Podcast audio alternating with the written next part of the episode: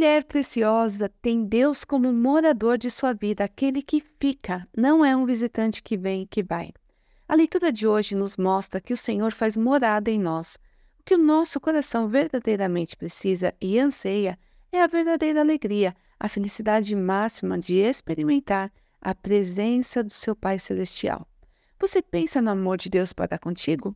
Um coração aflito pode perguntar: Deus me ama, mas onde Ele está? Um coração necessitado pode clamar: Meu Deus, meu Deus, eu preciso tanto do Senhor. Nosso clamor traz nosso Pai de amor. Quando Ele está conosco em unidade, tudo muda para sempre. Diante do cansaço, saiba que o Senhor virá outra vez. Clame, Ele vem. Ele está perto de você, em você, disponível. Então somente clame, espere, perceba.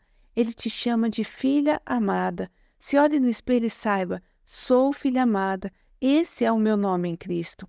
Ele nos ajuda a encontrar de novo a esperança e o amor, ter um coração cheio de gratidão, trazer sorriso aos nossos rostos. Podíamos pensar tantas coisas a nosso respeito, podíamos estar perdidas. A boa notícia é: Ele nos achou.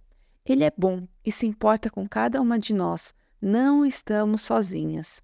Ajustar a nossa fala à realidade que traz paz e alegria que vem do alto, mas que inuda o nosso ser, isso faz toda a diferença. Perceba que Deus está contigo a cada manhã. Ele está aí.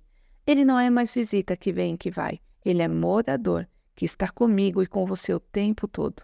Ele deseja estar com você. Ele é íntimo e pessoal, um Deus próximo e não distante, um Deus de aliança e compromisso.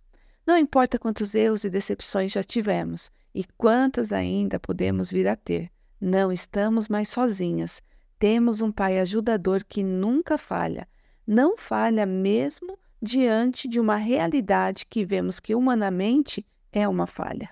Por detrás de cada situação, podemos confiar que Ele está trabalhando em planos maravilhosos para nós. A nossa identidade de filha amada nos traz fortalecimento e coragem para prosseguir. O Senhor te abençoe e te guarde. Fique na paz.